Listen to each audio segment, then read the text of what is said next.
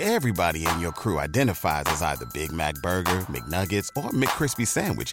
But you're the filet fish Sandwich all day. That crispy fish, that savory tartar sauce, that melty cheese, that pillowy bun. Yeah, you get it. Every time. And if you love the Filet-O-Fish, right now you can catch two of the classics you love for just $6. Limited time only. Price and participation may vary. Cannot be combined with any other offer. Single item at regular price. Ba da ba ba ba.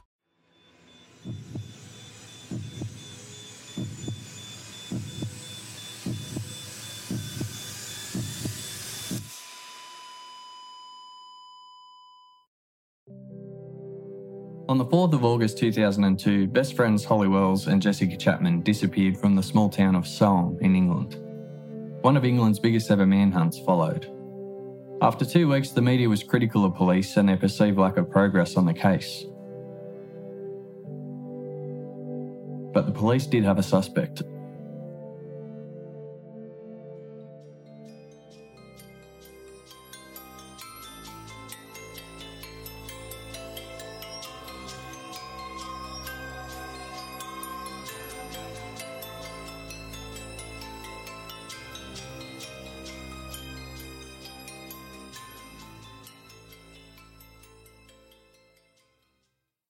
Best friends Jessica Chapman and Holly Wells both grew up in the small town of Soham in the county of Cambridgeshire, England.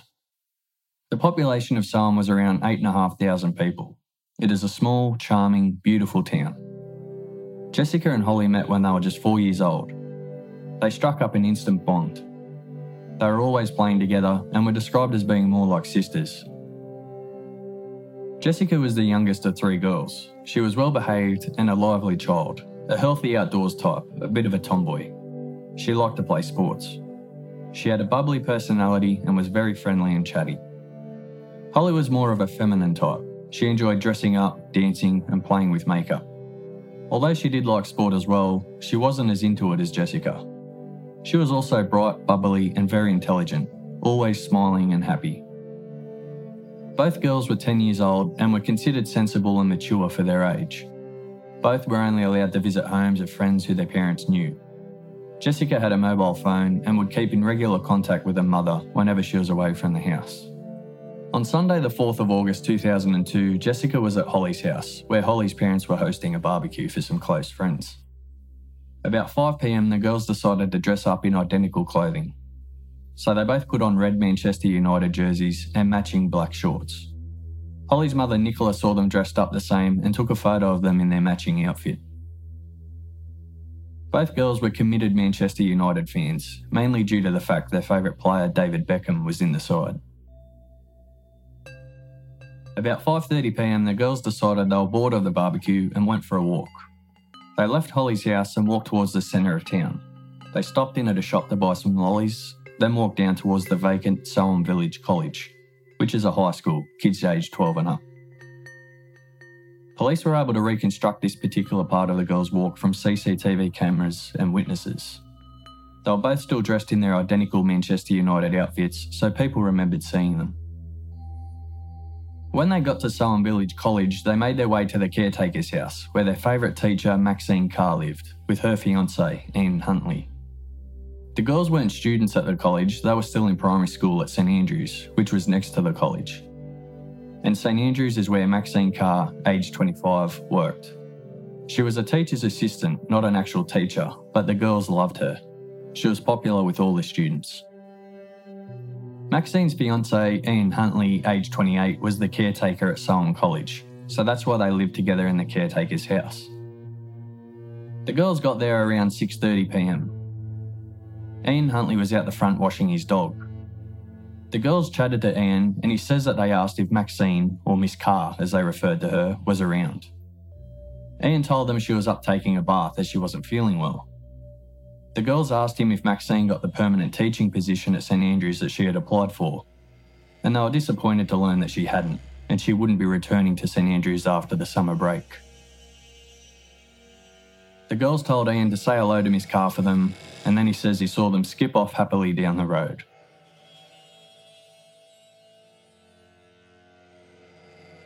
At 8pm, the girls still hadn't arrived home. Nicola tried to call them so they could come home and say goodbye to the guests of the barbecue as it was finishing up. But she didn't get an answer. Nicola started to become concerned. She searched every room of the house, then ran outside and looked up and down the street, then ran back inside and searched every room of the house again. There was no sign of them. By 8:45 p.m., Nicola and Holly's father Kevin thought something was seriously wrong. Holly and Jessica knew they had to be home by 8:30 no matter what. Nicola called Jessica's mother, Sharon, and got the bad news. The girls weren't there either. Sharon became immediately alarmed. She called Jessica's phone, but the phone was switched off. She tried again and again, many more times, but the phone remained off. Sharon became panicked. She frantically started to call friends and family members, but no one had seen the girls. Both her and Jessica's father, Leslie, immediately went out searching for them. They checked everywhere they could think of in town, but there was no sign of them anywhere. After about an hour, they made their way to the Wellses' house to see if the girls gave any possible clues as to where they were going. But they gave none. The disappearance was completely out of character for the two well behaved girls. They'd never done anything like this before. At 10pm, the police were called. They got there pretty quickly and started to arrange search teams to try and find the girls.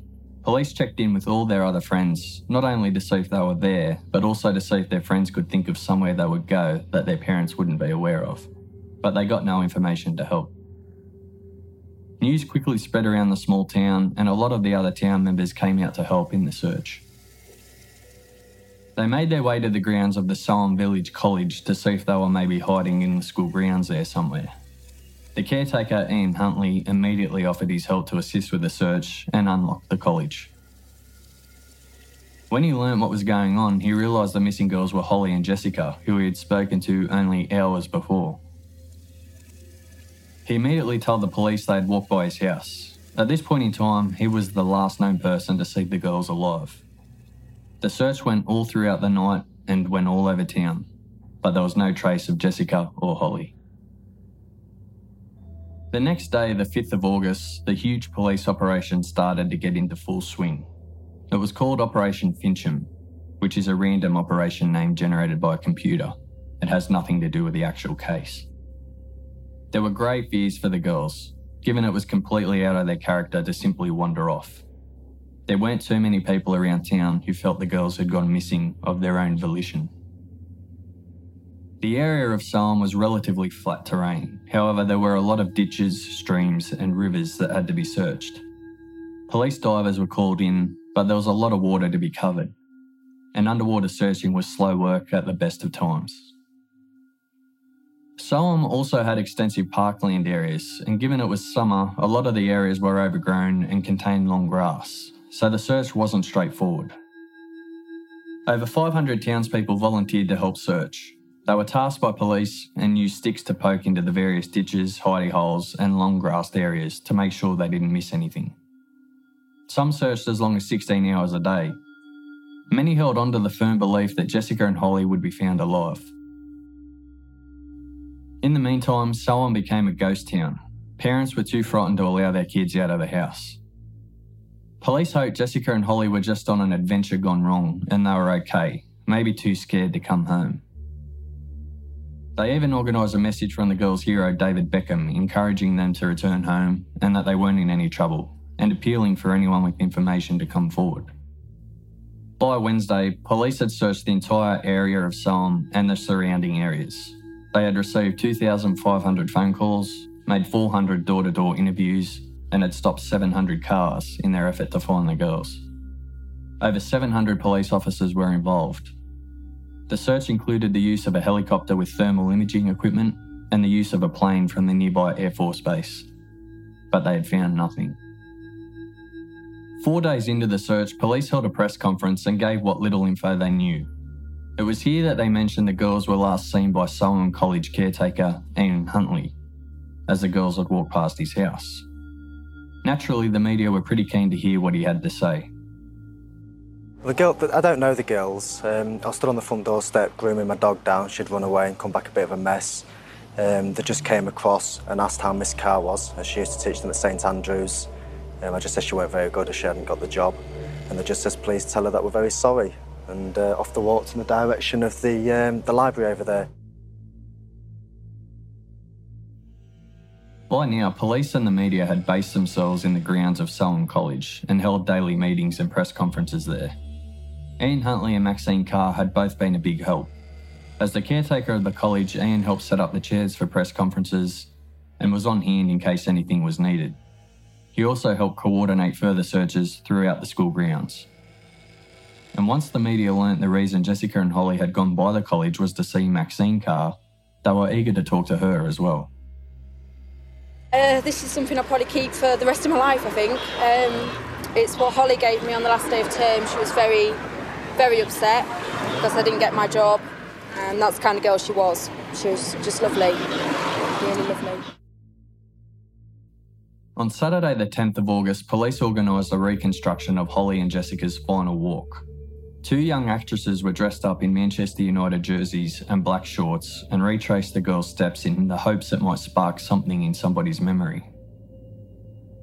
The next day, some sections of the media started to criticise the police and their lack of progress on the case, despite their mammoth effort. Unfortunately, as with a lot of cases of this magnitude, a lot of the calls received from the public were false leads and dead ends, including a lot of false sightings of the girls.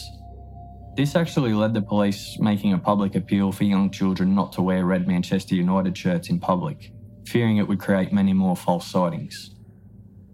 A profile was made up of the abductor, but it was pretty broad. He was thought to be a local man, probably with previous sex offences, aged between 25 and 40. There were around 700 men with prior sex offences living within a reasonable distance of Soham. Both the police and Holly and Jessica's parents made direct appeals to the abductor through the media to return the girls home. This included an appeal by police urging the abductor to get in touch by midnight, and that instructions had been left on Jessica's phone via way of text message. This was an attempt to try and get the abductor to turn on Jessica's phone, which was still off, so they could get a signal on it and try and trace the location. But it didn't work. The phone remained off. Despite the perceived lack of progress from the eyes of the media, the police had a suspect, and they'd been working hard on him behind the scenes. The police say that the answer is here in Soham. Do you do you agree with that that line of, uh, of inquiry, as they say? Yeah, absolutely. I mean, um, for two girls to go missing basically from our front doorstep, um, you know, somebody would have seen or heard something if somebody had tried to get those girls into a car, if it had just been somebody passing through. Um, yeah, it's very strange. By now, Ian Huntley had been identified as a suspect, and police had poured over every word both he and Maxine Carr had uttered to the media. And there was a lot to pour through. Both were very willing to speak to the media throughout the investigation. The media regularly attended their house looking for interviews. Being the last person to see the girls and being the reason the girls were there was a big deal. The police turned up at their house regularly, presenting for what they made look like friendly chats, but each time they would go over his story again and again in the hope he would slip up. And it wasn't missed by anybody just how sparkling clean the inside of their house was. But all they had was suspicion. Neither had a criminal record, there was no physical evidence.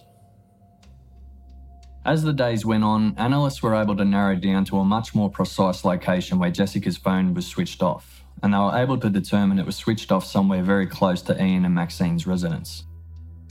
This led police to scrutinise them more closely, and they dug up that in 1998, only a few years prior, Ian had been charged with the rape of an 18 year old girl, but the charge had later been dropped. That's why it wasn't showing up on a criminal record. Also, calls had started to come in. Maxine had given a version that she was home the night the girls disappeared, having a bath upstairs as she wasn't feeling well, so she didn't see them. But there were several witnesses from the Grimsby area that said otherwise. They contacted police to say Maxine was in Grimsby visiting her mother the night the girls disappeared. She was spotted by many people out on the town. She was drunk. There was no way she was having a bath at home when the girls came round to visit. On the 15th of August, police organised a town meeting designed to rattle Huntley. The meeting was held at the college hall, so Huntley helped set it up. Police made it clear that the key to the case lay within the Soham community. They asked the question was anyone doing anything differently? They encouraged people to look suspiciously at their neighbours and to ask themselves how well did they really know certain people. The next day, the police made their move. They knocked on Huntley's door and asked both he and Maxine if they would like to go down to the station to answer some questions. They both went willingly, not under arrest at this stage. They were taken to two separate police stations to be interviewed, but no cracks emerged. They stuck solid to their stories. Police told Maxine they had witnesses placing her in Grimsby on the evening of the 4th, but she didn't crack. At 9.30pm, they were reunited in a nearby Holiday Inn room. Police arranged them to meet there. They still weren't under arrest.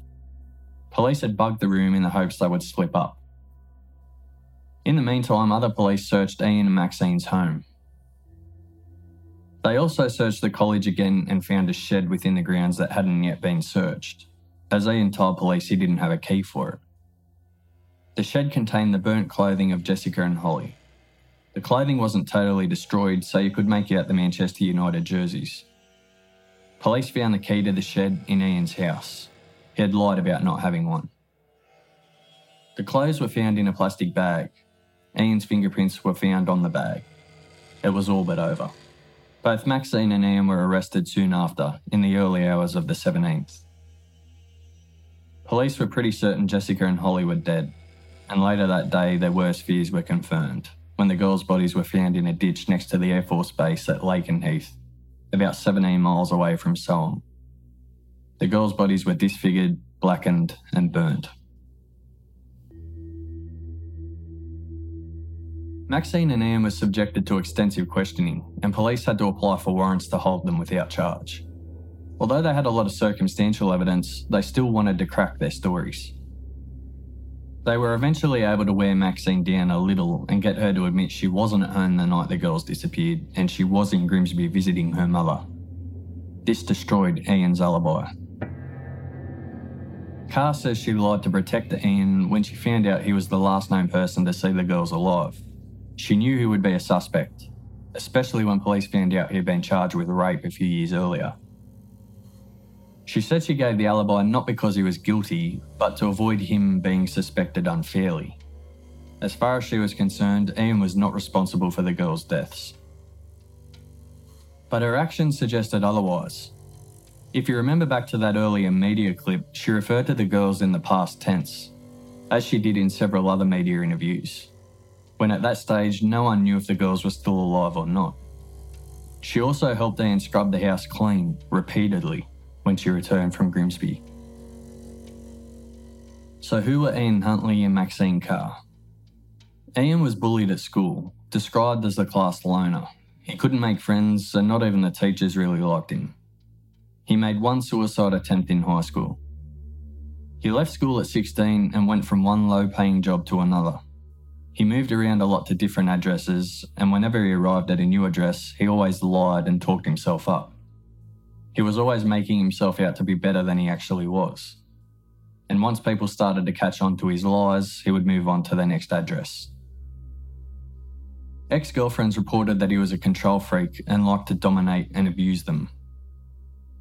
After his arrest, many women came forward to detail their horrific experiences with him, there were several claims of rape, many claims of underage sex, and claims of sexual harassment. Were even claims that he kept girls locked in his flat when they refused to have sex with him.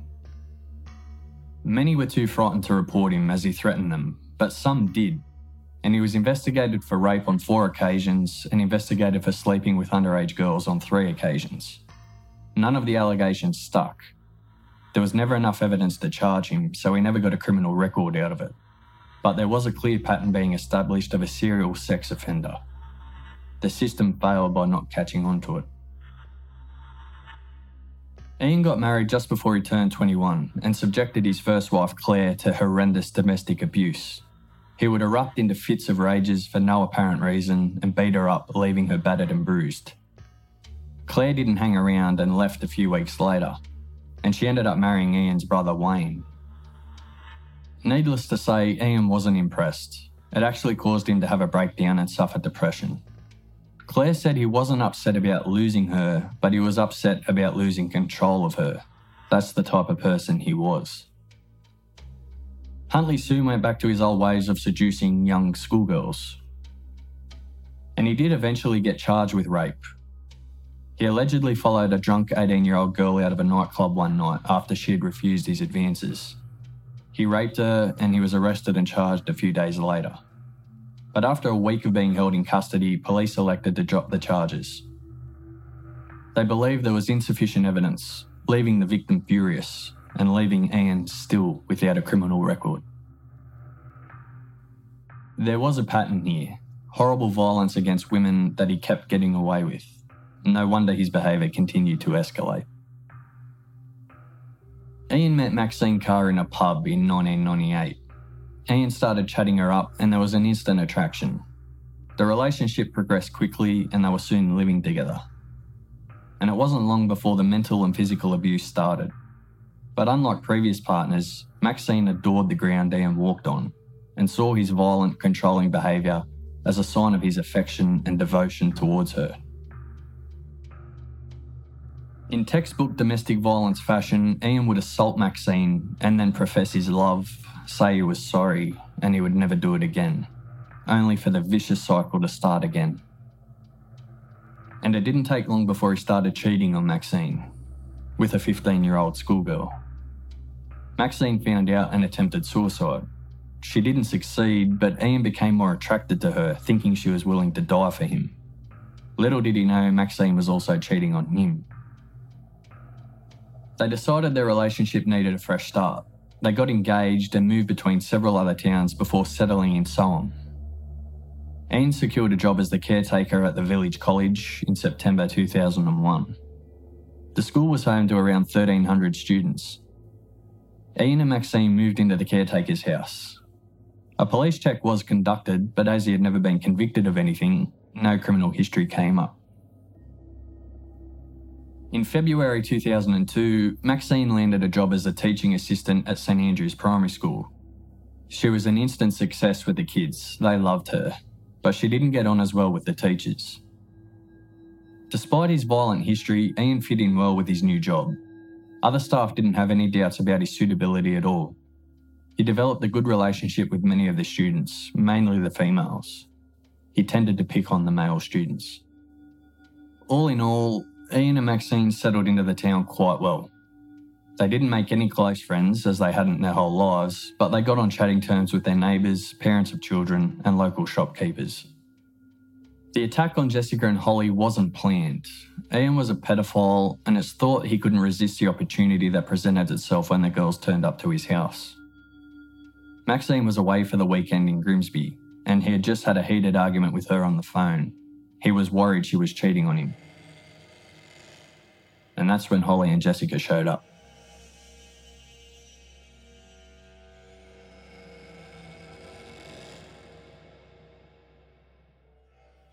The only person who will ever know the exact story is Ian, but it's thought that when he saw the girls, he would have put on his charms and lured them inside on the pretense that Maxine was home and she would be happy to see them. It's thought they were killed soon after the door shut behind them. Although the crime wasn't planned, once Huntley realised the seriousness of what he had done, he became very well planned and organised. He wasn't sorry, but he was terrified of being caught. He thoroughly cleaned the house top to bottom, being sure to move out furniture so nothing was missed. When thinking of where to dispose of the bodies, he knew he couldn't put them anywhere in Soham. He also knew he couldn't travel any great distance. He knew about the airbase in Lakenheath, only 17 miles away, as he went plane spotting there, and that's where he decided would be a good spot. Plus, his grandmother lived in that direction, so if he was spotted out that way, there was a reason for him to be there. He put the girls in his car and covered their bodies and made his way to Lakenheath. When he got there, he'd take plastic bags to his feet, careful not to leave footprints. He cut off their clothing as he knew the clothing would be a means to easily identify the bodies, and he didn't want that to happen. He put the bodies in a ditch and then left with their clothing. When he arrived home, he put the clothes into a plastic bag and made his way to the shed on the college grounds. He put the clothes in a bin and then set them on fire. But the shed soon filled up with thick smoke, so he put it out. The clothes were burnt, but they were still largely intact. He didn't light them again, scared somebody would see the smoke. He locked the shed up, leaving the clothes inside, deciding to deal with them later. But he never got a chance due to the constant heavy police presence on the college grounds. It became the makeshift base for the police and media. He threw out Jessica's mobile phone. It was never found. After scrubbing himself clean, he was able to make his way outside and pretend he had no idea what was going on, and he started to help with the search.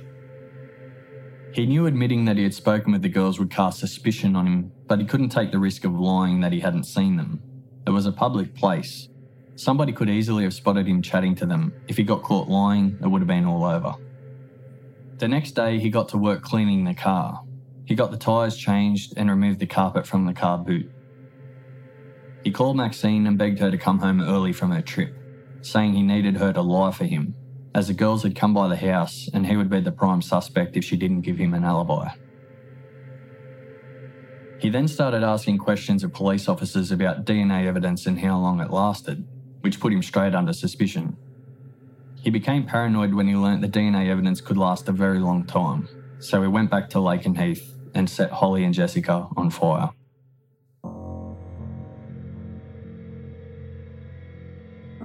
He then embraced his role as searcher. He played a keen part in the search and was often seen as being the unofficial leader of a lot of the search parties that were organised. And Maxine was only too happy to help, lying for Ian and giving him his alibi. The families, the community, the entire country, even parts of the world were stricken with grief at the news Holly and Jessica had been found dead. That grief soon turned to anger Police had to keep the location of Ian and Maxine secret as vigilante attacks were a legitimate fear. At Maxine's first court appearance, her prison fan was pelted with objects. There was a large crowd yelling abuse and threats, and they were banging on the side of the van as it went past. And whilst Maxine was at her first court appearance, Ian was in a mental health ward pretending to be crazy. His every move was watched and recorded for 50 days in the hospital. Extensive notes were kept, and doctors concluded his mental illness was all a sham. Ian was putting on an act and should be treated like every other suspect. They recommended he be sent back to normal custody.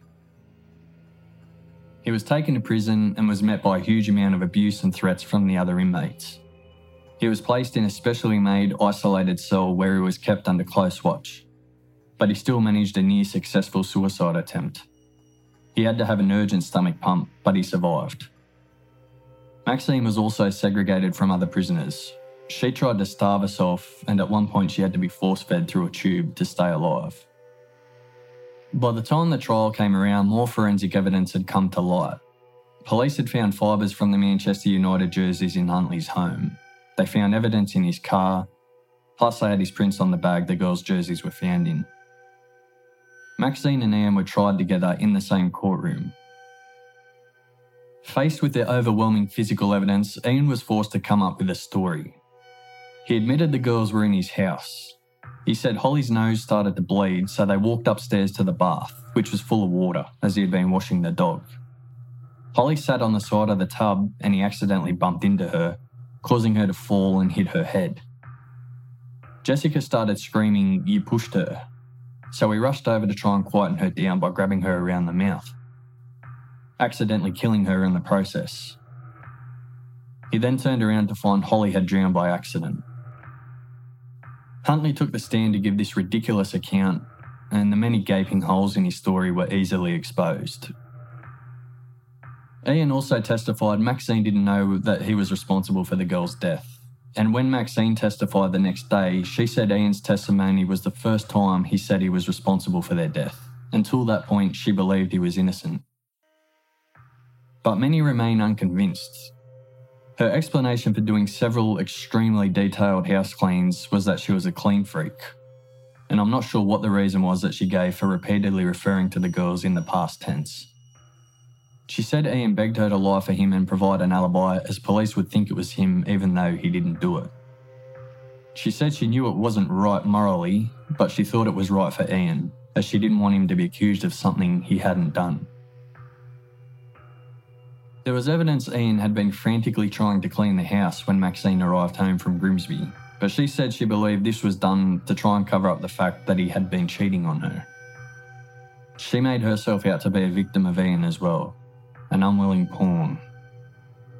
Who can forget the very dramatic scenes in courtroom number one as Maxine Carr, giving her evidence from the witness box, broke down as she was questioned and said, pointing at Ian Huntley across the courtroom, I will not be blamed for what that thing in that box has done to me or those children. Ian Huntley was found guilty of murder. He was given a life sentence for each count and was given a minimum term of 40 years, meaning he would be eligible for release in 2042 at 68 years of age. Interestingly, the jury wasn't unanimous, it was an 11 to 1 count. Maxine Carr was found guilty of providing a false alibi, but not guilty of helping conceal the murder. The jury was satisfied she didn't know Ian had killed Jessica and Holly. Maxine was sentenced to three and a half years jail, but she only served one year and nine months. When released from prison, Maxine was given a new identity. Her appearance was changed with the help of experts, and she was placed in a secret location to live. Her lawyers successfully got a High Court injunction banning the press from revealing her new identity or the location she lived. It basically forbade journalists from even trying to find out this information, let alone publish it. She was even given police guards to protect against revenge attacks. And of course, all this was done at the expense of the taxpayer.